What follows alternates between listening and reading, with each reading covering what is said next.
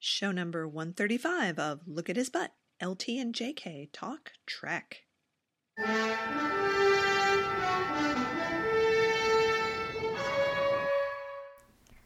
It is a new show. It's a brand new It's a show. brand new show of the show that's called Look at His Butt.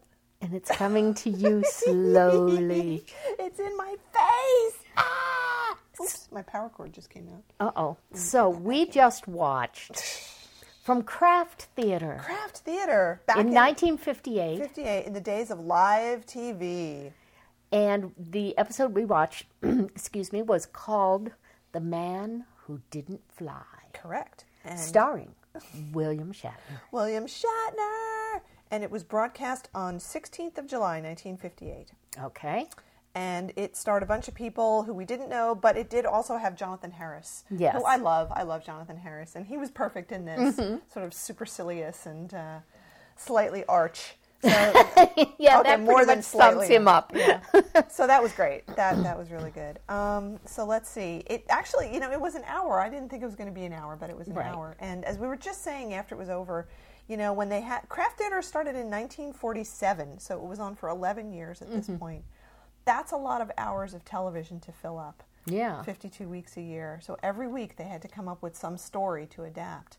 And at, when you've been on the air for 11 years, I guess you start scraping the bottom of the barrel when it comes to novels to adapt. Well, this is it. They're saying it, it's from this novel, and there wasn't enough plot to be more than what two, three chapters at most. Yeah, pretty much. But the plot, as such as it was, was it started out. We saw this pilot, Mm-hmm. and his plane goes down. Boom. And it turns out he was a, the pilot for a private chartered plane that was mm-hmm. going to Liverpool. Mm-hmm. They went down in the uh, chan- Bristol Channel. Bristol Channel, yes. And uh, he had three passengers aboard. But then there was this confusion. Were there only two? They'd gotten the idea only two men had flown. So for some reason, an inspector is looking into this.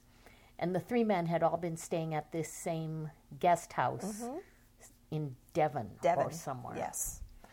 So he goes there, and we get the story told through flashbacks from the memories of these two women. One is the mm-hmm. guest house owner's daughter, mm-hmm. and the other is the wife of one of the men who went down with the plane. And And then it turned into Murder on the Orient Express. it, it, it really sort of did. But the, the gist of it was Jonathan Harris was this, I guess, successful businessman. Why he's living in a, this cheesy guest house no, was never explained. And uh, he had a big deal going up in London. And uh, the girl's father wanted to get in on it, so he finally agreed to do this. In the meantime, Bill has been staying there as a guest. The girl falls in love with him. He's charming. He's hot. He's good looking. He's William Shatner. He's William Shatner. Is Shatner. Shatner, yes. And uh, and so they're they're going to get married. And uh, the other woman had had an affair with Bill at some point, and he was blackmailing her. So the father doesn't like Bill, and the uh, the daughter doesn't want him to put his money in it because Bill has told her that Jonathan Harris is a con man. So she, she says, "Well, have Bill Harry go to Liverpool with your money to find out if this deal is legitimate." So they do that. Well, then the plane crashes, and so you know that's that's where they're coming from is finding out all these different things about who was Harry Walters. Mm-hmm. And he had said he was a poet, mm-hmm. and he had recited poetry to mm-hmm. her. And then she heard one of his poems as the closing line to a radio, so she hysterically calls the BBC, demanding to know. And it was in that day's Times, so it was written by somebody named Thorndike. So she goes up to London and meets this Thorndike guy who's just this slob of a poet, and Bill is his roommate. And Bill tells her this stupid story about he had a car accident on the way to the airport, and he's been in the hospital with total amnesia, and he's just got out today. And you liar, you liar! And then the inspector comes in and arrests him. The end. so you're watching this thing. And he sabotaged. he sabotaged. plane. So for for 45 minutes, sorry, 50 minutes, you're watching this and you're thinking, what's going to be the twist at the end? You know, first we think that that um, Bill is a poet, and then we think that Bill's a blackmailer, and then we think that maybe Jonathan Harris is the con man. And then we find out that maybe Bill really wasn't on the plane. And what's going to be the big twist that wraps this up at the end? And the twist turns out that there is no twist. Well, it's 1958. They weren't big into twists then. They wanted everything laid out nice and neat. Um, the, the strange thing is, as, as we've been talking about, like so many of these things, they had an hour to fill, and so there's filler.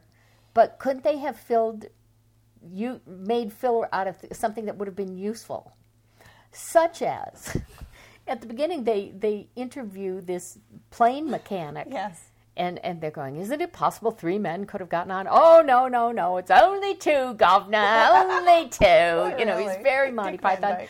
And then, as the, the, the, the police officer walks away, they do this close up on him and he's like twitchy. So you're going, he's lying, he's lying. Well, what was the connection between him and anything? They never did anything else with that. Not one thing did they do with that.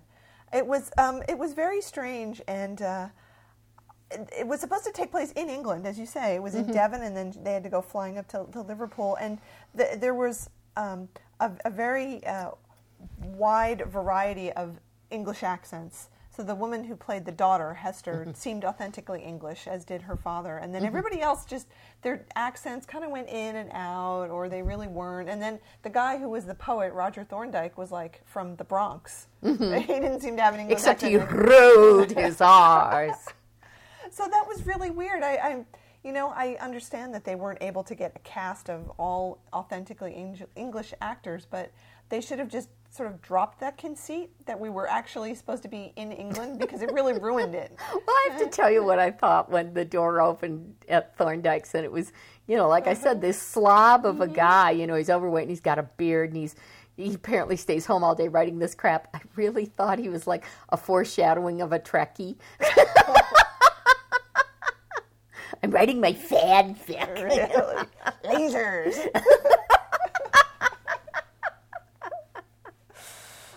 Um, another another question is okay. So, are we supposed to think that Bill just toodles around England until he finds a guest house and goes in there and finds out that somebody's got some money, or, or what? I, I- mean, I is he the greatest improv artist ever? Did he do a little research? I, I think he was at the guest house because he followed Ferguson's wife there to blackmail her specifically. Ah, I, oh, I think that's what You're much was. smarter than I am. Yes, Right? yes. So he was keeping tabs on her and found out that this was where she was going. So he followed her to do the blackmail thing.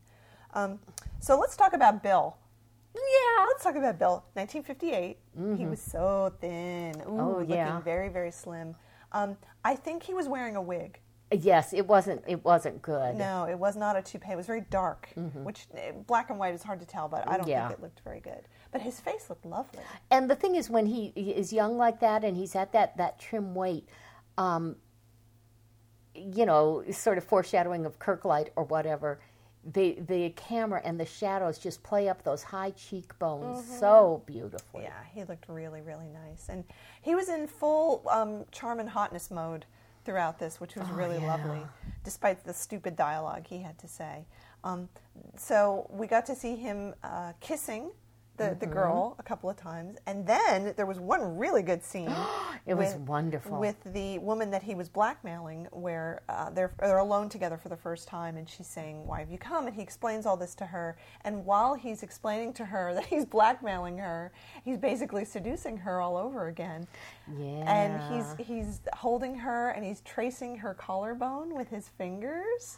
Because she's wearing sort of a low necked Uh-huh. dress. And then when she's turned around, he's standing behind her and he's sort of nuzzling her neck and her ear. And all the while, he's talking about how he's going to blackmail her. it, it was fantastic. And the thing is, he's he's nuzzling her neck and everything. He's not doing it in this slobbery No, way. He's not doing at it in all. this total, cool yet incredibly warm Bill way. And I was thinking, okay, we have seen him, you know, kiss and make love to a lot of women, but I don't think we've ever seen. You know the the running the hand along the collarbone. That I was was like, I said, "Oh my God, I would melt." Oh, of course you would. I mean, who, who wouldn't when that was happening? How much do you want? Really? and and I, I- after that scene was over and we had a cigarette, um, I said to you, "Do you think the director had to give him any instruction on that how to play that scene at all?" and you said no. No, no, I yeah, yeah. Bill can do it all and make sure he's still in the light and Yeah. And that they're not running overtime or undertime. And he remembers his lines And and, he he, knows delivers them flawlessly and and beautifully. just everything. Uh, there was another scene with um, the the girl, Mm-hmm. um, the the daughter that he was in love with, and, and they're talking and, and kissing, and they're out in the garden or on the patio, whatever they call them in England, and okay, the camera's on the two of them, and then they slowly. He, he starts to say this poem to her, and then they slowly sink, Sink to the ground so we don't see them anymore. But he's still saying the poem. And of course, we're just having these filthy thoughts of we're going to hear him undressing her in a minute. And then the camera goes up towards these lights that are supposed to be the stars because it's Bill. It is. So he was reciting poetry to her while he was fucking her on the patio of her parents' guest house. Yes.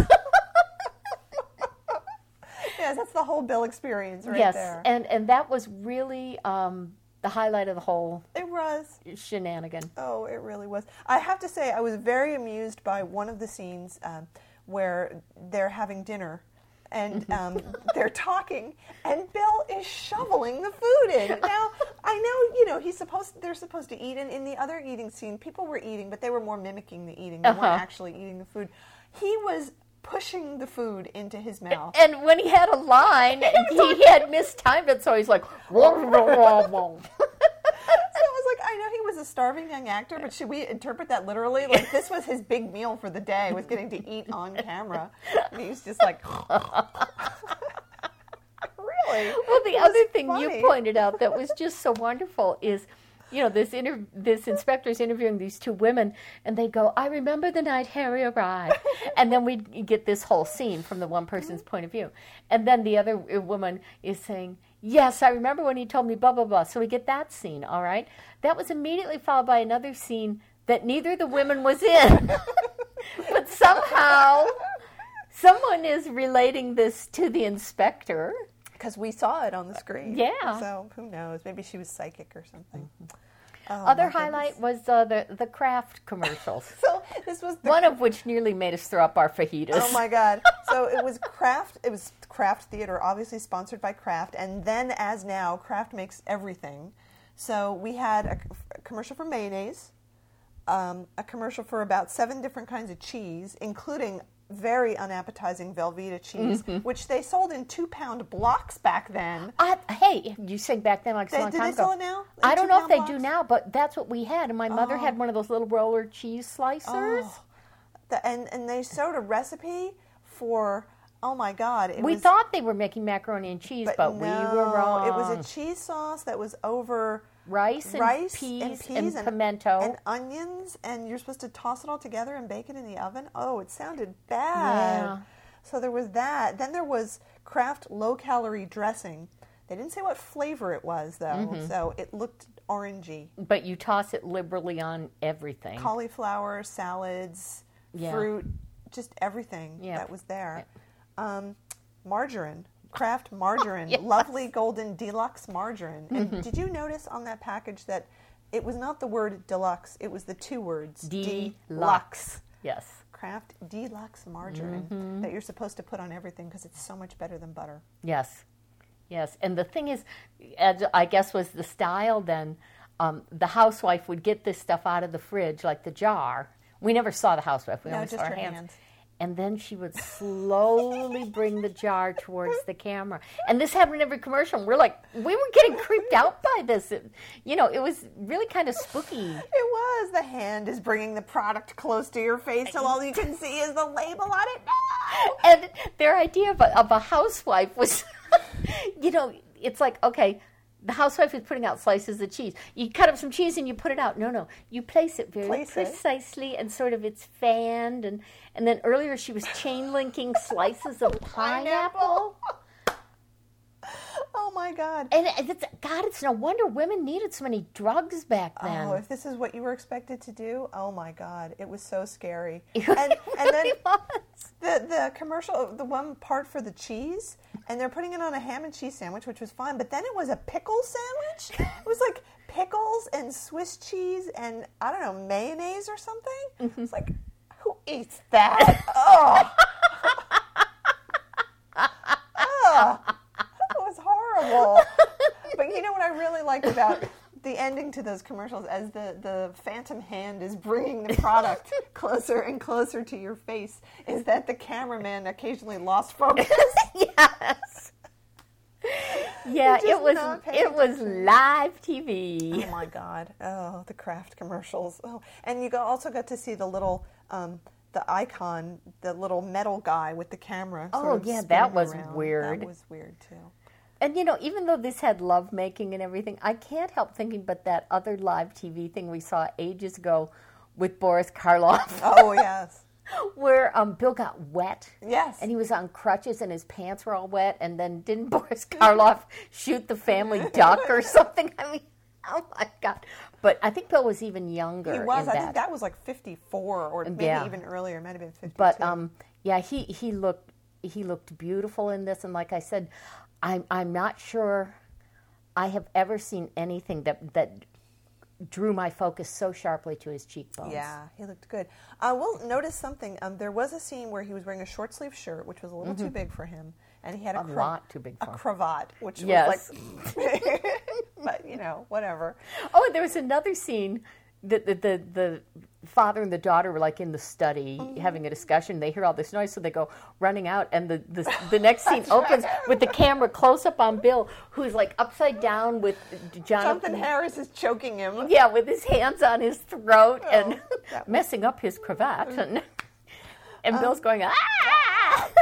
and then it's very cool. Um, but but I was going to say about him wearing this short sleeve shirt was that um, there were a couple of scenes where you really got to see his forearms, Mm-hmm. and um, because he was so thin, I mean, you could see that his forearms had like no body fat Mm-hmm. and everything. And this was clearly before he had started working out, because I noticed, I mean, in Trek.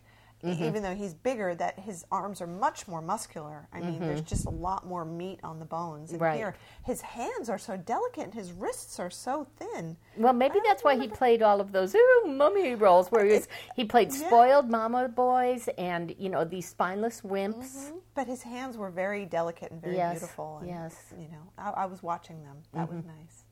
Very nice. Yeah, he looked good, and he was good. You know, his, his acting was fine. Although Yeah. The the dialogue was very stilted. It didn't sound like Oh, the no, way no, real people no. talk. Um, while we're talking uh, about Bill and his hands and things, I just want to bring up um, before we started recording. Um, I don't know, a, a while back on the blog, I had posted this appearance of Bill on the Mike Douglas show with Stiller and Meara and little Kristy McNichols, and he was wearing this beautiful red velvet shirt. And we watched part two, which was Bill reciting um, part of War of the Worlds, which was part of his. Um, His live his live tour.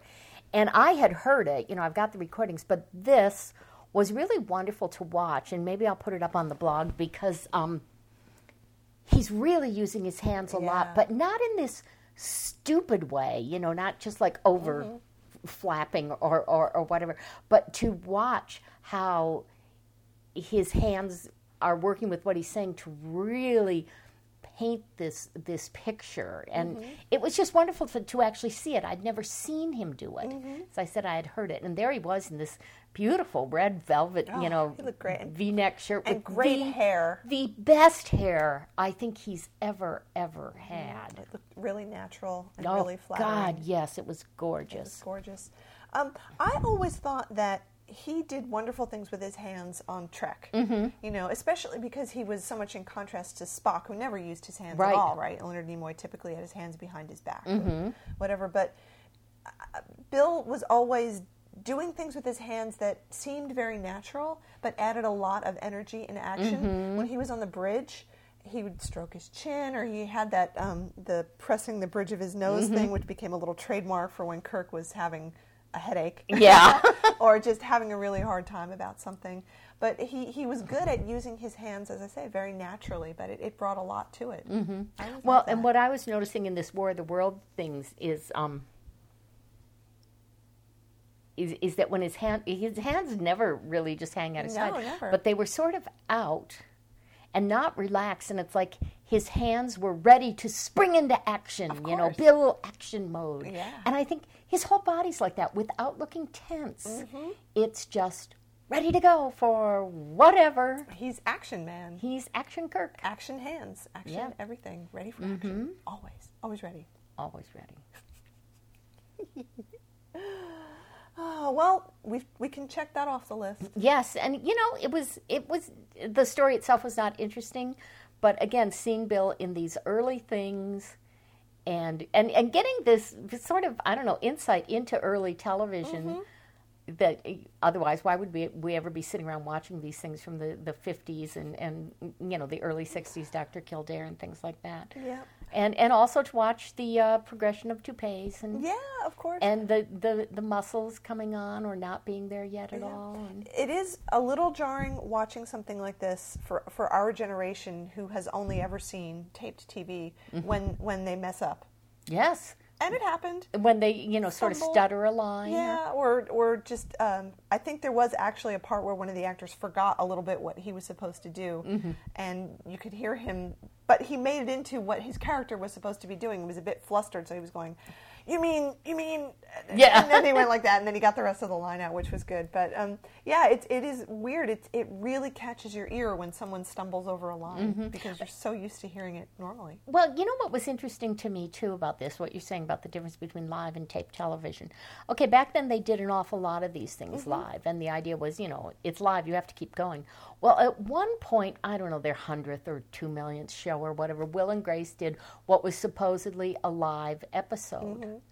and i saw part of it and i was so infuriated by it because they just kept cracking up and doing it over That's which I'm sure is what they do in front of a live audience, and then Mm-hmm. an editor puts the whole thing together. I'm going, well, that uh, kind of takes away the whole filmed in front of a live audience thing. Like, I mean, the whole point, Desi Arnaz of doing of inventing the three camera thing was they could just keep, Keep going, going, and you had what it's called a line editor or a line director who was editing on the fly as they were doing it, moving to camera two to mm-hmm. camera three, but they just kept going. Yeah. And this whole thing that you're professional actors and you've rehearsed this all week and you're just cracking up and forgetting your lines and thinking that's funny and cute. That's terrible. I mean, that's part of what annoys me about blooper reels is they're not really funny. They're just people forgetting lines and laughing. Mm-hmm. oh, Yeah, so oh, that's annoying. this idea of live television where okay it's an hour long we've got an hour to do it so you can't suddenly speed up you can't suddenly mm-hmm. slow down and it's part of being a professional is being able to do those things. And i'm watching it going you guys are getting paid a shitload more than those actors were. And you're you're acting like kindergartners. Really, it's a whole different type of uh, training, yeah. And different from doing a stage play too, Mm-hmm. where you get to work at it every night. You're doing it over and over again, so you get to Mm-hmm. refine it. You basically have one chance. You rehearse it all week, but you do a dress rehearsal, and then it's live, and Yeah. that's it. You don't get another chance to to make it any better. That's as good as it's ever going to get because I'm Mm-hmm. Not going to ask you to do it again.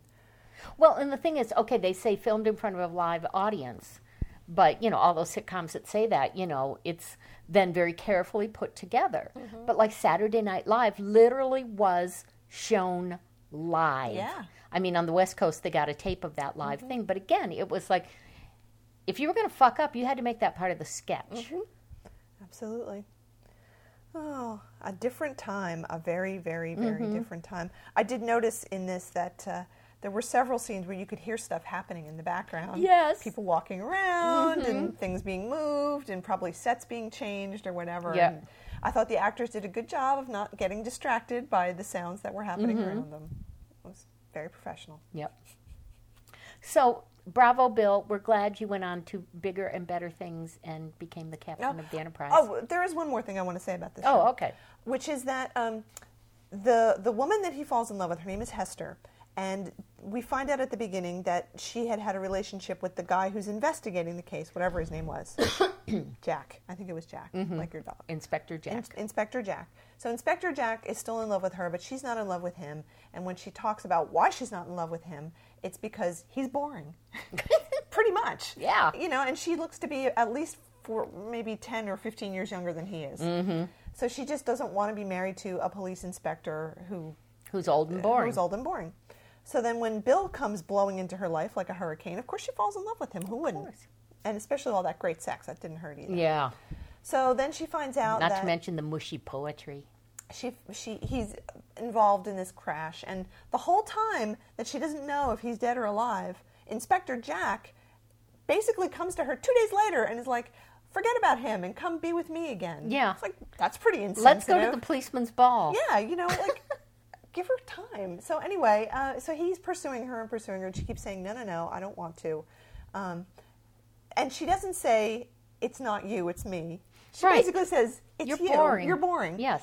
And then at the very end, after Bill gets hauled off to jail, he he does it again and says, you know, do you want a ride back to wherever they're going? And the implication very strongly is that if she accepts the ride, now they're hooked up together. And she has some hesitation, but eventually she accepts the ride. So what's the moral there? The moral is if you can't have William Shatner and excitement in your life, you should settle for the boring thing that's going to tie you down and make you miserable because everybody expects you to do it. Yeah. Oh, that was pretty bad It was. and I felt really betrayed. I was really hoping that Inspector Jack was going to walk out of the room and just leave her there, because that would have been a good ending, and then she would have had to think about this and Right, right. deal with her heartbreak. And then we could figure out okay, so she's going to say, hmm, it's William Shatner who's a criminal or this boring cop. I'd rather be a criminal's mall exactly than um than that. And so she'd go and she'd visit him in jail and Mm-hmm. sit in the courtroom with him and be a big leader in the conjugal visits um, movement. absolutely And yeah, yeah. So that just felt bad. It was Yeah, a bad way to end that. I, yeah. But given what they were showing us with pickle sandwiches Oh, and stuff, which were wonderful things to feed your family on a picnic, I'd rather eat the ants. Uh, you know, Oh. they they had no idea what was what what women were really. yes, I know. Strange, strange creatures from another planet.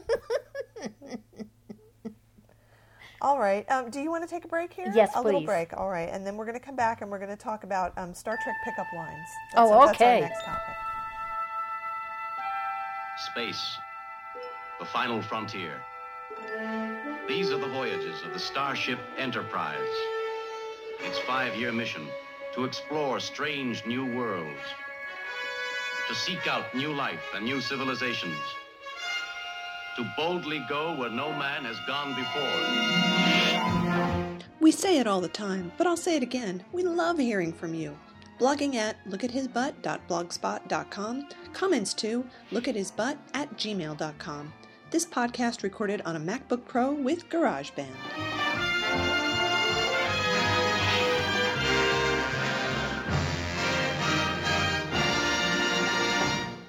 This is TSFPN.com, the sci fi podcast network.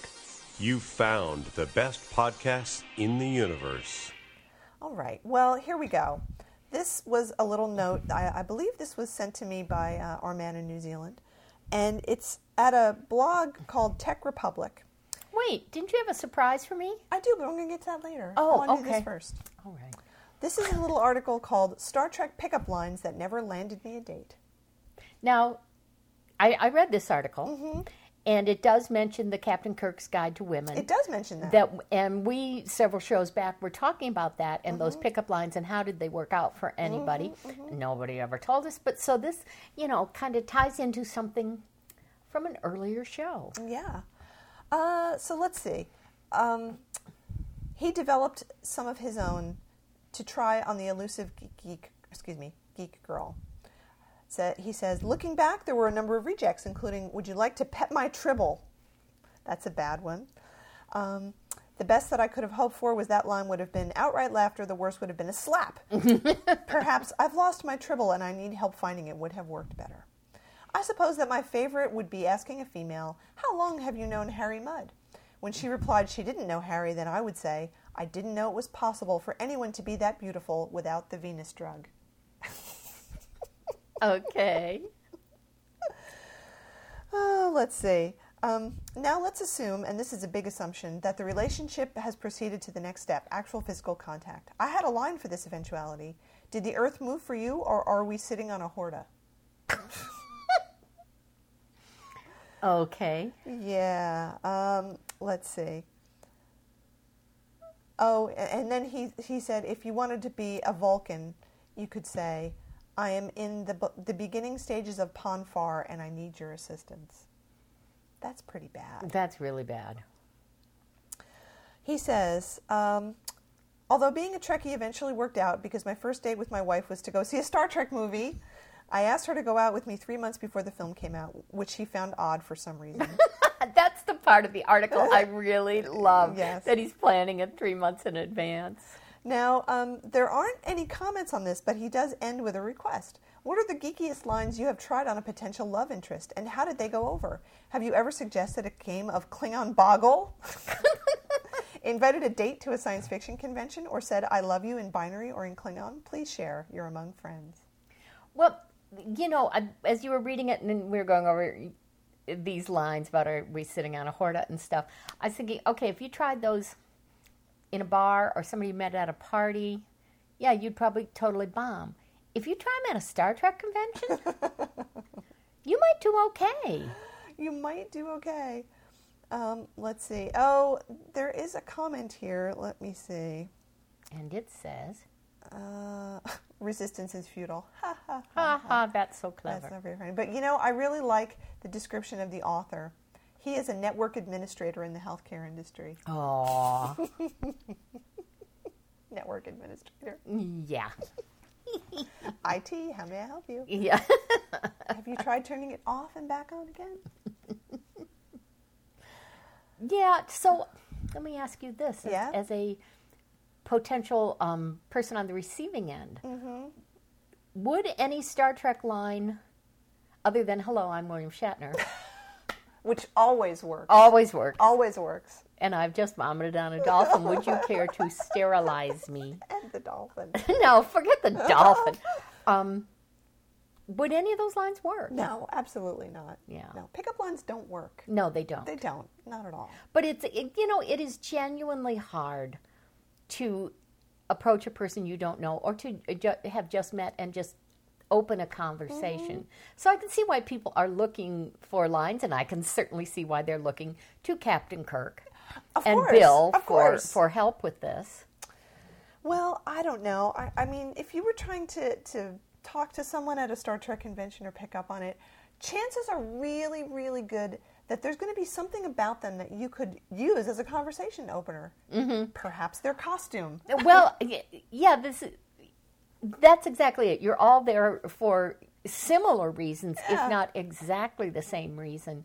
So I think it would be very easy to talk to Yeah. someone there. But you know, if it's someone you're working with, or let's say it's somebody who who waits on you frequently at a, a store you go to or something, and you really want to strike up a conversation, mm-hmm. not about the avocados you just bought, or, but you know something else. Mm-hmm. It's tricky. It's hard. It's very hard. I agree. and the thing is, because just because of what the situation is, I think most people freeze up. Their brains shut down. They mm-hmm. don't know. I agree, but you know, I think if, if you want it, here's one thing that would work for me. Okay. If someone that I sort of knew or who had even a little bit of knowledge about the fact that I really like Star Trek and wanted to open a conversation and said, Kirk or Picard, that would be great. Mm-hmm. I think that's a really good way because that's opening a conversation. Yeah. That's a thing that doesn't say, hello, I'm hitting on you now. right. It's right. just it's a conversation, and in that conversation, that particular conversation, you have to pick a side and you have to defend it. That's a really good idea. Yeah, That's a very good idea. and you could do that with other things, but I think that would. Be And the nice thing really is, good. you don't need to preface it. You don't have to go up with some phony thing like, Nope. um, "My friend and I have a bet, and we'd like you to set," you know, or you know, I've just really been worrying about this. I'd like to get your input. You just Mm-hmm. go up and you go, "Kirk or Picard." You don't say, "Hi, I'd like to ask you." you don't say anything. You just say Kirk or Picard, and and if the person that you want to talk to is the kind of person that you want to be talking to, they're going to go. Take a deep breath, and then they're going to tell you, mm-hmm. and then you get to come back, and then the Yeah. conversation goes from there. So that's that's my advice to all you out there. I think that's very good, Oh. and you know, that's really that's helpful advice. Good for you. Thank you. Thank you very much. Okay. Now, here's a question that I don't know the answer to. William Shatner was on the Dr. Oz show recently. Dr. Oz is that oh, I saw that. Yeah, opera. Okay, opera. Oprah, excuse me. I was gonna say Dr. Oz has an opera. And Bill's question to him was, How long do I have left? Yes. So, um, Bill says, I just realized I have gotten old, and how will I know how long I have left? Dr. Oz told him he thinks he has a long time, and he will do everything he can to help that. Dr. Oz told him there are four risk factors, and he asked him four questions. Number one, do you smoke? Number two, are you eating three meals a day that have some elements of fruits or vegetables? Elements. Karadium. Potatoium. elements. Potato yum. It's an element. I like that. Number three, are you having at least two hours a week of exercise? And number four, are you having more than one drink a day? Answers no, he doesn't smoke to number one. Number two, yes, he eats healthy. Okay. A lot, A lot. Three, yes, he was riding horses on the weekend. He does that. And number four, no, he doesn't drink. He then said he hardly ever drinks, and when he does, he has a beer. So that's a little more information about the drinking thing. Um, so uh, then he asked him some more questions about um, which things can lower heart disease, and uh, there are three possible answers: daily crossword puzzle, avoiding alcohol, or a funny movie. Which one of those three lowers your heart disease, your risk of heart disease, I should say? Read them to me again. A is a daily crossword puzzle. B is avoiding alcohol, and C is watching a funny movie. I'd say B and C. Okay. And then I'll read this to you. Now, before Dr. Oz would answer the brainbuster question, he looked at William Shatner and said, I've wanted to do this for a long time. And he kissed him on the cheek. Yes. And the answer to um, the question was a funny movie because laughter is the best medicine. It relaxes the blood vessels and lowers your blood pressure. Well, good. Yeah, I saw that little clip somewhere. I, I'm kind of surprised I didn't send it to you. No, I did not watch that. so Sorry. I thought that that was pretty good. Mm-hmm. So now we know a little bit about Bill's lifestyle. He eats healthy, but probably A lot. a lot more than the average person eats because Bill has a big appetite. Yes. For everything. His his passions are unquenched. Just like he was when he was 35. That's right. And he was getting it left and right and up and down. Down, yeah. Um, and he's very active He physically. is. He's always riding horses. I just retweeted that the other day. Mm-hmm. And he was riding his horses. He said, It's like Zen. And Zen is like sex. I guess everything's like sex. For Bill. For Bill. Well, Because he's Captain Kirk. acting's like sex. Acting is sex. I want to make love to an entire audience. It's, I imagine myself embracing the audience. Making the audience have this massive audience orgasm. Oh, Bill, Bill, Bill, Bill. So, which he could do so easily. I know. So as of this recording, the show's not on yet. Shit, Right. shit my dad says, but it's going to be on. And we were talking a little bit at dinner um, as to whether we think it's going to be good or not. So let's just talk for a couple minutes um, about what we think is going to happen with that show. Let's say if it's bad, it'll just get canceled, and Bill will have forgotten about it by the time it's canceled, and he'll be on to the next big thing. But what if it's successful? What do you think's going to happen? Then it will be renewed and Bill will do more. I don't know. No, I what mean, are you getting at? I'm like in the way that Boston Legal was successful, and it became this other thing that people knew Bill for. Do you think that this show could become successful enough that there would be a whole another group of people who would know him primarily via this and not via other things? Um, the thing is, okay, it's based on Twitter, Mm-hmm. which is very now. So you know, you might think, "Ooh, young people," but, But it's a sitcom. it- that's just it. And from what I've heard, they're doing it as a, pretty much a traditional type sitcom. Mm-hmm. Um, so I don't, I don't know that it's going to get an audience that doesn't have a lot of familiarity with who Bill is or what he's known for, Mm-hmm. or you know, that are maybe new to him are like, oh yeah, that's a guy from Boston Legal. My grandma watched it, or or you know something like that. But again, I haven't seen the show yet, and I would. I, I don't know. I'm not a TV writer or anything, but I would think that if it really is just a show about this young guy who moves back in with his dad, and the dad says all these things, and, and then there's the family and all this. Mm-hmm. Well, okay, so it's just a show about a, a, a, a grumpy old man is one thing. If it was a show about that this kid decides to put it out on Twitter and what mm. happens because of that, mm. and you know, it may be getting to the point where every time the dad says something, he's going, "You're not, you're not going to tweet this or what?" I don't know. That seems to me like it, it might because it, it then it would be a sitcom about a person who's just a regular old person suddenly living their life in the mm. public eye when mm-hmm. they weren't planning on that that they didn't do anything to to bring mm-hmm. the spotlight to themselves. I don't know. Mm-hmm. Um, i have been watch or you know reading some of the the reviews of critics and stuff who see these things early and some are saying this is just plain bad and, mm-hmm. and forget about it. And others are saying if i'm really looking forward to this or if anything's going to make this a success it will be the fact that it's william shatner so it's going to be on thursday nights at 8.30 i just found that out Thank you for the shill. yes Thanks, Well. Bill. and uh, so we'll we'll just have to see. Yeah. I would love for it to be another big success Yeah. for our guy. For our guy, I know. I I um think about what he had said way back when when he said he never wanted to do another TV series. Because it was too much work, and they managed to get around that on Boston Legal. And I wonder if it's going to be a similar challenge for him on this show to be working as much as he wants to, but not so much that it becomes onerous to him. well, and that was part of why he accepted Boston Legal was it wasn't a lead, and the character certainly grew and became more um, a more um, central part of the show than I think mm-hmm. was originally intended. And he seemed to be fine with it because. It, wa it was such a good role, and I think mm-hmm. he enjoyed it, and he enjoyed the challenge of it. This one, he's going into it knowing he's the lead. Mm-hmm.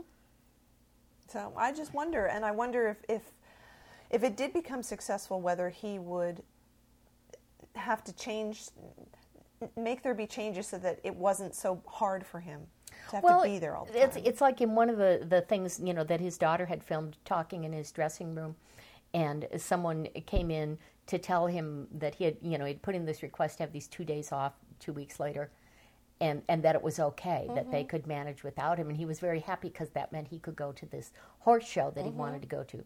Well, if this is, a, you know, one of these things, and as I understand it, where you go into the sitcom and you rehearse every day, and then you film on Thursday night or whatever Mm-hmm. in front of the audience, it's not like you can go two days a week without somebody who's in most of the, The scenes, scenes. yeah, exactly. So it could be very that part of it could be challenging, Yeah. but Bill is up to any of challenge. course, well, of course, of course, he's Bill. he's Bill. he could do it. I was just thinking that I'm. So I watched, of course, watched Seinfeld when it was on, mm-hmm. and it was brilliant f- for a good long time before Yes. it got kind of weird toward the end. And one of the best things about that show was the way that they used other actors who you might have seen before, but you never saw them in that context. And I loved Jerry Stiller he was brilliant in that role, Mm-hmm. and they wrote that role for him in such a way that, that he was crazy. He was Yes. really crazy, but Jerry Stiller brought this this weird energy to it and his own sort of stilted way of performing. And I think most of the people who watch the show had no idea who he was. Really? I don't think so. oh, well, I knew who well, it was. well, yeah. I mean, but I'm me. people like you and me, but, Yeah. but a lot of people didn't know who he was. So Mm-hmm. that was sort of a, a renewal for him. And then he's got some other role on Where he's show. basically playing the, the same, same, thing. character, Yes, right? Yes. But that was a good way of, of showing that he was able to do something else, and it was a Mm-hmm. really good comedy role. And he wasn't the main character; he was just No. a, a, a side character. And I would love it if there could be something like that for Bill, where he could play a really, really some really broad comedy, not like the big giant head thing on Third Rock. No, Something that was a whole different thing. Yeah. But but just a, a quirkier, really broadly funny character, Mm-hmm. kind of in that way. I think that would be really awesome, mm-hmm. And might be better suited for him in the long run. You know what might be a, a good role for him is um, some sort of a comedy like, uh, I don't know, maybe set at a college where there are where the focus is mostly on, let's say, the students, but there are, are one or two rather quirky professors, as there are at every college, who sort of come in and out of it. That might be like something fun for him Yeah, to do. I could see that. That could work for him. Mm-hmm. So, I guess my preference is to see him on TV, just because we get to see more of him. Yes, yes. So I'd like him to have a good TV role that's not going to burn him out. on TV. Um, I guess I'm a little worried about that happening with this show if it's successful. Yeah. But isn't there a statistic about TV shows the way there is about restaurants uh, or um, new businesses that 80% of them fail in the first? I think it's much higher than much than higher that. than that? Is it really? Much higher Yeah. than that. Now, I do know, and you probably know, um, that if you're self employed or, or own your own business, that at, at least at the time when we bought our first house, I had been in business for myself for a little while, and we had just crossed the line, which at that time was five years. And if you had been in business for yourself for five years and could actually show income and everything, then they regarded that in the loan application the same way they regarded a regular job. Mm-hmm. Less than that, they wanted all kinds of you know documentation a- and everything else. So we were just past the line. But I know that statistic is about in the first three years, Yeah. most of them go under. Yeah, yeah. Yeah. And so, do you, what is the percentage for new TV series? Is it like 99%? I don't think it's 99, but I bet it's 90. I think I probably agree with you. Oh, But you know, goodness. I don't know how TV works, and I never did. But you know, these shows that are real hot right now and have been for years and years, Law and Order. Mm. I've never seen them. I've never seen one single episode of that. I used to watch a lot of Law and Order. I've never seen any of the spin-off shows, but um, for a while there, they had really good actors, and uh, it was interesting. And then, I don't know, after I'd seen a hundred episodes, it was like, okay, I'm bored with this now. It's the same thing over and over and. Well, uh, what happened to me, and I was telling some friends about this just a week or so ago, is um, for a while there, I was doing show after show after show, or a show with not too much break before the next one. And TV just was not part of my life. I had no idea what was going on. And so then when I finally did take a break and was able to watch evening TV again, it had changed a lot. And uh, I'm by by no means a prude. I don't mm-hmm. think I am. But they were doing stuff and saying things, and I was going, they can do that on TV? but because, you know, the last time I'd seen TV had been several years earlier, or seen it mm-hmm. on a regular enough basis to go, oh my God, they, they, they have openly gay characters, you know, which is fine with me, but I was mm-hmm. just surprised that they had finally abandoned that stupid rule, Yeah, you know. Yeah. So I, I don't know really what's going on TV, which is great. I have no dedication to it. I pick and choose and watch my my three, four shows that I like, and that's about it. Yeah, I, I watch hardly any regular TV. Um, I watch a lot of the um, the really weird reality shows that are on like uh, the Learning Channel. So the ones about the hoarders, I really like those shows. Well, I have to admit, I can get really hooked and watch an entire evening of House Hunters. oh yeah, definitely. I, I love those. because that's almost like a game show. You know, door number one, door number two, door number three, and then at the end, which one will they take? And you're going, house number two, take house number two. Why did you take that house? It's horrible. You know, so I always liked a show that I don't know if it's on anymore, but it was called Moving Up, and it was um, they followed three couples essentially. The first couple was moving like from an apartment to a house, and then they followed the people um, into whose house they were moving, who were moving into a bigger house, and then the third couple was the ones who moved out of that bigger house. And the the punchline at the end was that they would bring those two couples back to see what the new people had done to their house. Oh, I've seen something like that. I Yeah. don't know if it was moving up. Here's a, what would be a good show. It's called What Would William Shatner Do? Uh-huh. And this crew, with someone with bongos, Mm-hmm. basically follows Bill everywhere and films things. And then there are, uh, Bill just gets into situations, or he's asked, Do you want to Mm-hmm. do this? Or, or whatever. And so they show these bits of film to people, and Mm-hmm. then they stop and they go, "What will William Shatner do?" Mm-hmm. And you guess, and if you're the one who guesses, you know that that Bill will skydive without Mm-hmm. a parachute, um, then uh, then you win some sort of prize. Oh, I like that. That show could play forever. yeah, Yeah. It could be on every night. It could be. It could be on all the time Uh-huh. because everything that Bill gets involved with involves some kind of decision like that. Yes, Some big and, and, it's, and it, it's it's you know it's not oh should I have orange juice or tomato No, juice? It's no, no, not no, at that level. You know, it's it's at the, the level at which Bill lives his life. That's true. Is Bill going to get up from this motorcycle accident and go to the hospital, or is he going to go to his grandchildren's birthday party? or the MTV Awards because he's forgotten that was 30 years ago, and it, you know, just bang. It just bang. Yeah. Yeah, exactly. That would be a great show. Uh-huh. I would really like that. Yeah. Just following him around, seeing mm-hmm. what he's doing. Yeah, Yeah. I like that. What would William Shatner do? Mm-hmm. Or you could have people who are faced with decisions. Mm, and have Bill advise and them. well and you know have like this i hate to use this term but i can't come with something else life coach sort of walking them through the decision what are the what are the different things. Mm-hmm. And then finally it comes down to okay what would william shatner do? Mm-hmm. And then there's bill on a big screen going i would yes. go for it. You know you're never going to Well, have the chance again That's so always his advice. Yeah. Pretty much. pretty much. But the thing is because bill is so interested in everything that's going mm-hmm. on and in other people we see this with his interview show with everything. He he's he's not doing it because he wants to read questions off a card. He's really mm-hmm. having real conversations. Mm-hmm. I think bill would put actual thought into whatever the decision is. You know this kid's deciding should he go straight to college or should he work for a few years? You know mm-hmm. what should he do? And i think bill would put real thought into that. I completely agree.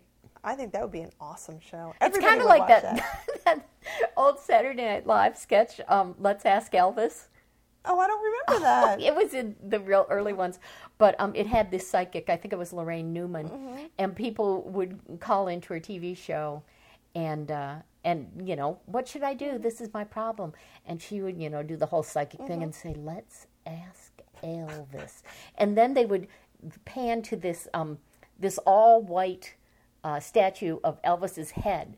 And the camera going slowly around it, and then you'd hear someone doing an Mm-hmm. Elvis impersonation, going, "Well, darling, you know, I think you should eat the peanut butter sandwich. You know, whatever it was. But they did it a few times. It was called Let's Ask Elvis. I don't remember that. That's, That's so what it would be like, except Bill wouldn't be dead. That's right. Ah, that would be great. I would love to be able to ask Bill for advice in my life sometimes. Mm-hmm. That'd be great. Oh, imagine that. Yeah. Advice from If Bill. you could just call him up, he's your buddy, and you call him up and say, What should I do? you know, should I should I do this? Should I work for this jerk client that just makes me miserable? But we need the money right now. What should I do? Mm-hmm. Yeah. He would tell you. He would tell you. And then he'd say, Come on over. Yeah. Let's have dinner. And hold hands. And hold hands. Before we wrap this up, because I sense we're coming to the, the wrapping of this, I just want to say, and I know I've told you this like five times, but I can't help it. We several several shows ago we talked about the jet ski story. Yes. I can't stop thinking about it.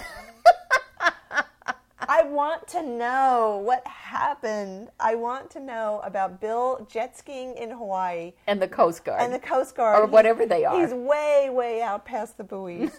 and they come up on the boat and they're like, Sir. Excuse me, sir. Sir, you Sir. have to go back behind the buoys. And Bill's just. He says, No, I don't. I'm William Shatner. Sorry, excuse us. have a nice day. Live long and prosper. Oh shit! You shouldn't have said that. Now I think she's a jerk. I want to know. I want to talk to those guys on the boat. I want to Yes. know what they did. I, like, did they know when they went out there it was him? And then Mm-hmm. when they realized it was him, did they have like a little huddle on the boat? And they Mm. went, "Oh my God, it's William Shatner! Of course they did. Oh, what do we do? What do we do? He doesn't want to come back. What are we gonna do? We can't make him come back. He's Captain Kirk. What are we gonna do?" And they're all like talking to each other, and then what the brave one finally goes, "Okay, I'll, I'll take care of this." Okay. Well, it would be fun to talk to a number of people like that, like the cops who pulled him over for speeding, and you know things like that. Or Oh, I just want to know what the backstory was and what they did. See, I think what they I did. liked your comment about they they didn't talk about the uh, what was the contest he won. You made something up. It was really funny. I don't remember. oh, he was riding on the backs of dolphins to win the the water skiing contest or something. It was great. It was so Bill. Um, I think all all that probably happened, but I, I want to know if so the guys in the boat and they're like, okay, Mr. Shatner, and he goes, oh. I think what they did was they couldn't leave because they were really scared that he would get in trouble and Right. they wouldn't be able to help him, so they kind of lurked. Like And Bill would see this as a game, just like a little kid seeing how far he can push it. So he'd just keep skiing out further and further, and they'd be coming, uh, you know, up towards him, and he'd let him get a little bit of close, and they go, "Bill, you're really getting out too far." And every time we go a little farther, the guys on the boat are going, "Come on, come on, we can't let him go too far." He's William What if Shatner. let We shot lose him. What oh my if God, what's going to happen if we let William Shatner die? It's over. the world will hate us. And then That's he- true. I hadn't thought of all that. And then when he finally, finally got tired, it was you know time to have lunch, and he came back in. They were like, "Oh God, I'm so relieved. Now we can go back and relax and not talk about this to anyone." Except then Brian Evans goes and talks about Right, it to right. the newspaper. So I just had this whole thing built up in my mind now about Bill on the. Well, it's ski. possible he got so far out and he ran out of gas, and they had to haul him in, and he gave them all autographs, and that might have he might have invited them all to lunch to a luau or something. Yeah. I don't know. Anything is possible. anything. So I just like to think about it because it makes me happy. Good. It really does. And I just love the idea of Bill at the age of whatever, 78, on a jet ski mm-hmm. in Hawaii, just cruising. Yep. And and taunting the the Coast Guard or whatever they are with his billness. Yes. I'm William Shatner. Of course I can.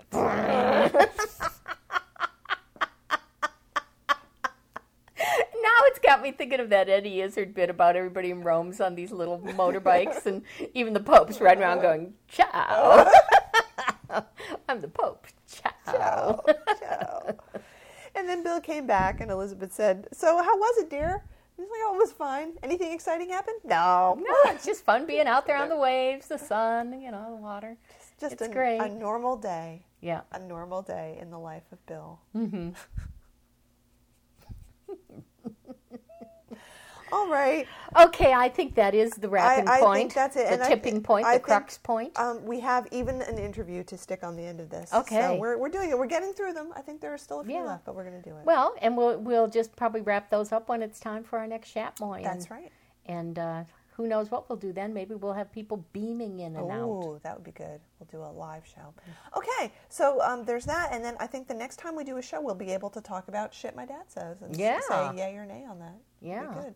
So I hope you guys watch it and let us know what you think about the show. That's right. And be sure to get into the When Does Kitty Move pool. That's right, because we need to know. Because by the time you hear this, I may be gone. That's true. I may have moved. Or and, not. and you might and you might win the prize. Yeah, it'll be a good craptastic prize. Yeah. Yeah, definitely. A Shatnerific prize.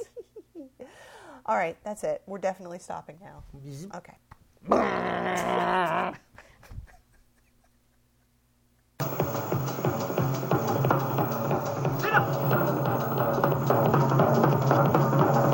Come back here!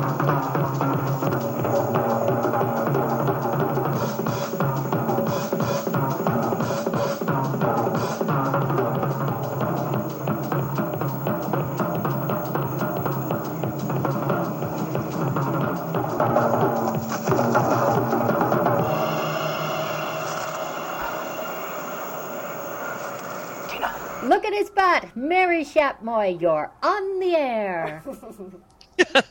awesome. we are talking to Itty. And uh, this is our, our phone in part. And Itty is a friend from several years back. We met you at the Sacramento Con, wasn't it? Yes, it was. And you came to our room party. And Yeah, the room party that got written up in the newspaper. yes, and that Dominic Keating was too drunk to even come to. That's right. Yeah, his loss. really? How can you be too drunk to go to a fan room party? I think he's always too drunk. I think so. Well, thank you so much for uh, calling into our show. We've been having a blast talking to people. It's awesome to, to talk to the listeners. So, we have three questions for you.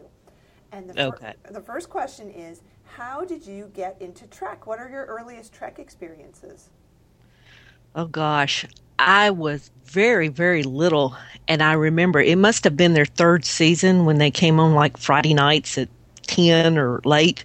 For me, it was it was a very late time to be up, and I, only if we had company did I get to stay up that late.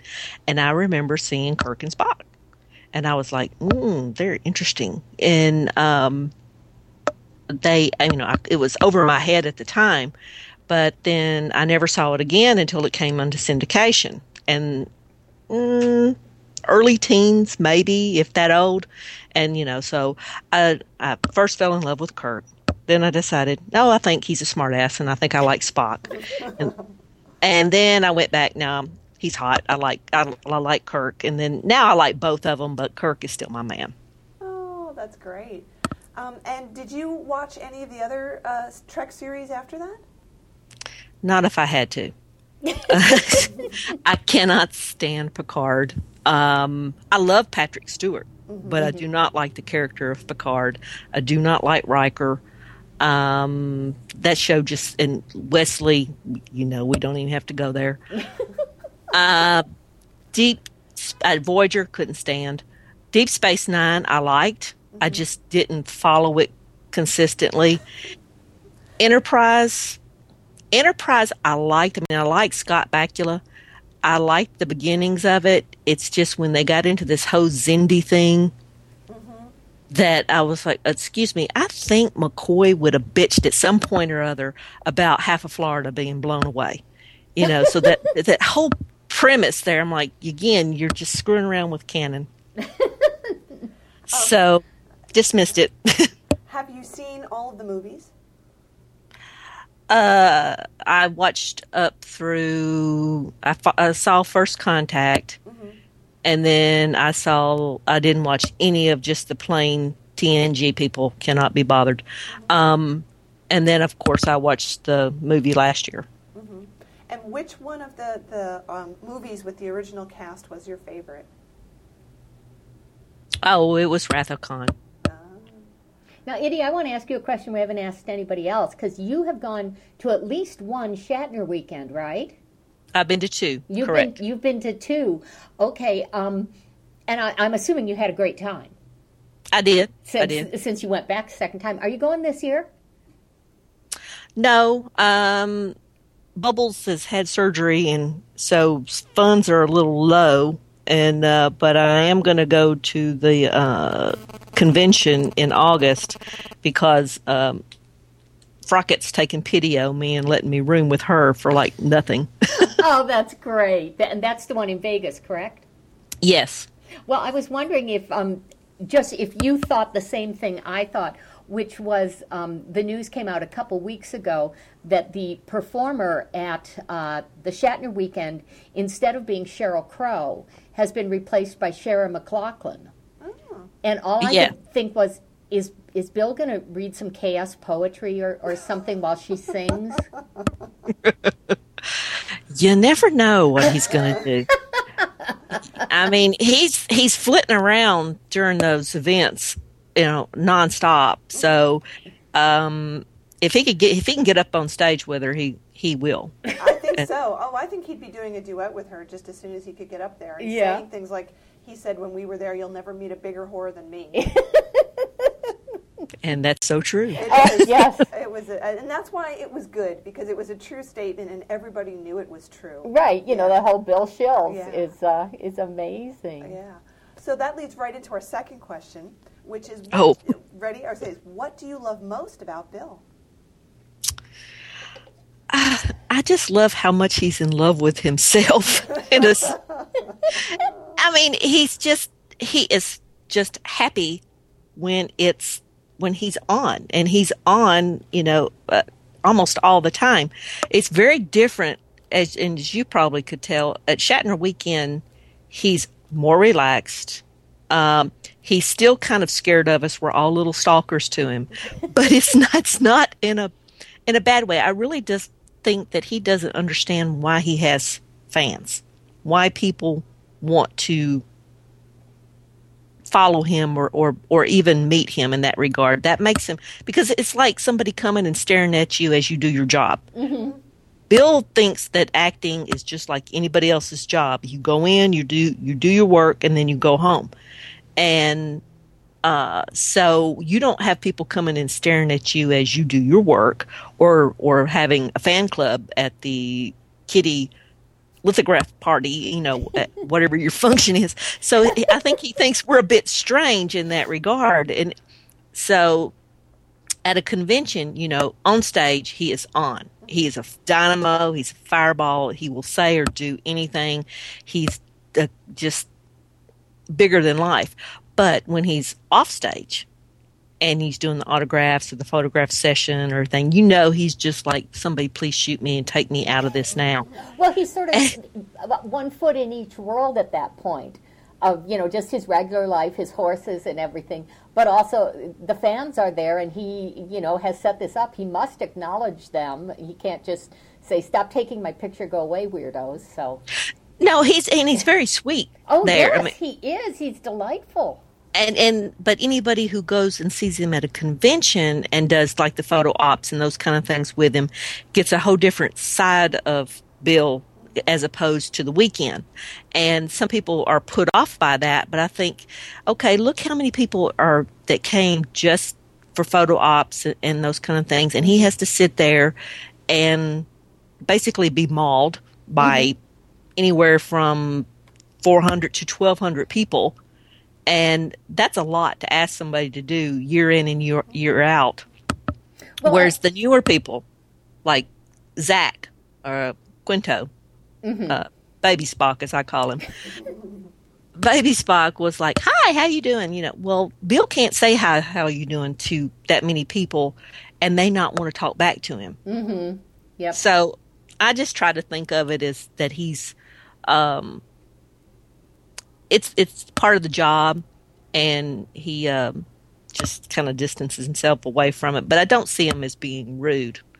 And, no. uh, Um, I have noticed too in, in many of those pictures I've seen from those photo ops with the fans, and I've never done one, but it, in very few of them is he actually smiling or looking, you know, happy. Whereas the other day I was looking at my picture of me with him at the fan weekend, and he is, you know, smiling very sincerely. There's Bill and his horse and me, and you know, and, and I didn't just stand there and, you know, let my picture get taken. I said, Hi, Bill, I'm Kitty, you know, so that at least he had to acknowledge there was another human being there. And it's a wonderful picture. oh yeah, and then see the first year it was us and Doodles.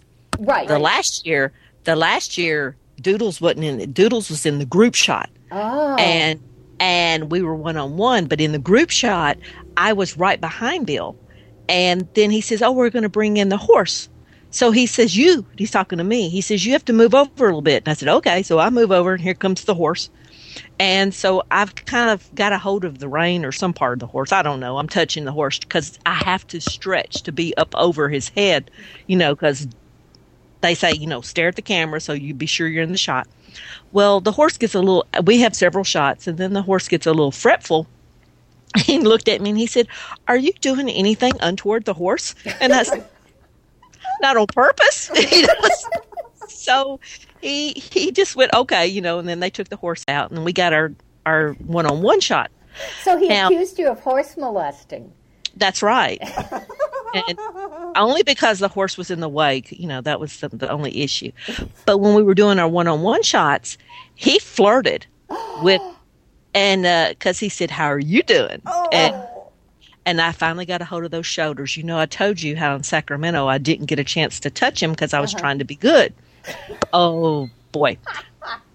Arm went around and everything. And, and I'm five eight, five eight and a half, barefoot, and then I had on shoes that probably make me about two inches taller, and we were pretty close to eye level. I mean, I th- I was taller, but not by much. I mean, Bill does not present as a short man, um, and but there was nothing that felt seventy anything about him. His shoulders feel very very good Oh, and um, a fellow fan, you know her, but I, since I we haven't discussed mentioned names, I won't say her name. Okay. Uh, she's a one of them more taller of us. She's taller than me. I know who you mean. Okay. Okay, she in her shot with Bill, um, she bent her knees and kind of let herself, you know, she kept the rest of her straight, but she bent her knees. And he turned around and looked at her whenever, and he said, I suppose you think this is funny. and all the, she didn't say anything. We just kind of went, da, da, da, da, da, and that's all he said. and Everything. She took her picture and she moved on. I said, you know, he doesn't like that. but and then the um the twins from England were they there? Not the time we went. No. Okay, well they're very very petite. They're barely five foot, or to me they seem that way because they can run underneath my arms. And he put his arms around them and said, "Maybe if we water you, y'all will grow." You know, and so, and of course they ate that up. And Yes. So, and he, so he had, and there were forty or forty-two of us year before last mm-hmm. because it was it was much bigger crowd. Mm-hmm. And but he had himself slathered in sunscreen. So the picture itself is a good shot as far as he's smiling and I'm hugging him and I'm mm-hmm. happy and you know, but he looks like Casper the Ghost. And I want I wanted to say, Liz, Liz, Liz, Liz, Liz, could you not wipe this in and not let the child go out like that? I mean, it was it was close to 100 degrees. So I mean, I know he had to not get cooked because he was writing and he this was the last season of Boston Legal. And we went on the set, but he was um they had said there's too many of us. It's again like the last day or something close to that. They had other guests on the set. So we were only going to get to be on the other set, the one that they weren't filming.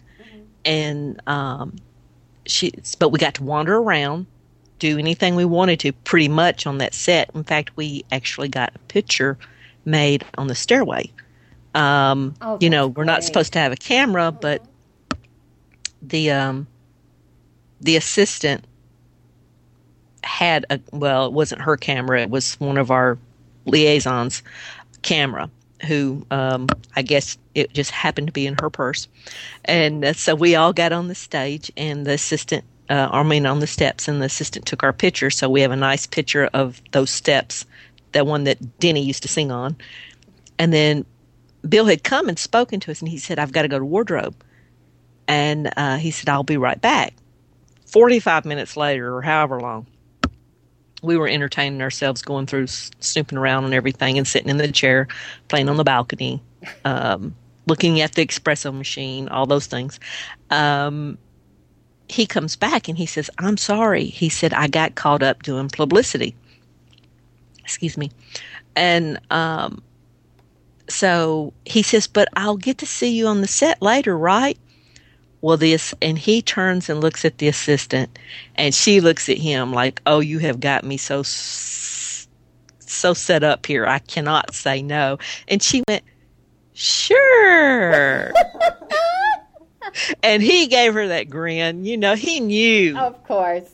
he knew and he put her right dead on the spot and everything so we got to go on the set and um, five at a time and spend some time and they were filming uh, i'm trying to remember what they were i think that was the scene where bill was cross-examining the um, he was a judge but it, he was suing for like his state to succeed from the union or right, right, yeah, right. uh-huh, Yeah. Yep.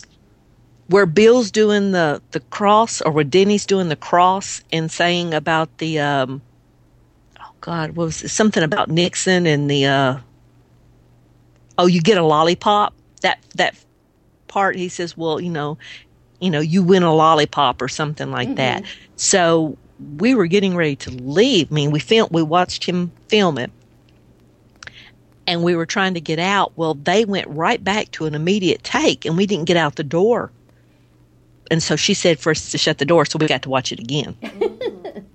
So I was like, oh, ain't that too bad? that we- Yeah. that is fantastic. Oh, good. I'm glad we got you to, to talk a little bit to us about Shatner Weekend. So, um, bringing the topic back to us, okay. Because it's all about us. we, we, It, uh, yes. we want to ask what would you like to hear on the show? Maybe something you'd like us to do more of, or something we've never done that you'd really like us to take on? God, I don't know. Um, y'all usually are pretty entertaining on your own right. You, you're all. um, I don't know. You you um, pretty much cover all kinds of topics. Some more than others. Uh, you know the uh, No. anything. No, of course not. You know. Um, Is there You have- maybe an episode that we haven't talked about that you'd like us to watch and talk about? Well, in fact, any episode that you do, I mean, that would always be a nice tidbit to, to any of the podcast is to do a mini review of an episode. And um, maybe not as in depth as making it the whole, you know, the whole uh, podcast. Mm-hmm. But, you know, how Trek Movie, not Trek Movie, but trick horror, whatever it is on my Yahoo page, they used to do have like the uh, retro review and they would have a little summary Right, right. That's on. Eh. Um, I know what Trek Today does that. Yeah, Trek Today. That's it. They used to, well, and they still do it, but they're off on other uh, shows now, so I don't pay any attention to that. But um, something only unique to the Butt Girls perspective, like uh, Eve Alerts, uh, Perk Light, those kind of things. That's that's important to review each episode and do it just for that. Because I I had did something similar for the group page and I was talking about how in Charlie X, he's he keeps changing shirts. I mean, at, at one point he's he's talking to Charlie, and then he goes up on the uh, to the bridge through the lift. He gets off. He's got a whole, complete different shirt. So, but if you're just casually watching the episode, you don't catch that. Right. But if you're watching it for homework, as a as I deemed it, you notice you notice the lighting. You notice how they backlight Spock and make his colors all cool and blue, and how when you know then the scene where uh, Spock and Kirk are playing chess. Kirk's all warm, and all of his colors and the lighting on him's warm. Spock's cool. It's got a, a, a almost a white blue light on him, and it makes him it makes his hair just glisten, and uh, the coloring on that. But it's it's, it's, it's the cold against the the, the warmth, and uh, so I wish they'd had that same cinematographer throughout all three seasons. Yeah, by season three, they weren't bothering with anything like that. But No. yeah, uh, those uh, in some of those first season and, and and even into second season shows, the lighting is just so beautiful and and adds so much to it. It's fantastic. Oh, and Kirk walking through the bri- I mean through the corridor, all glistening in sweat and everything. Uh, I'm like, Yeah. yeah, you just can't go wrong there. Yeah, that's true. Well, Kitty, I think we're going to wrap this up. Um, Okay. But it has been so great talking to you again. Yeah. And we are definitely going to do more phone ins. And who knows? I don't know if we have any plans or if we're going to be able to make any plans to go to Vegas this year, but that might be a good time to get together too. That would be awesome. Yeah. We'll be there. Thank you so much, and happy, happy Shatmoy.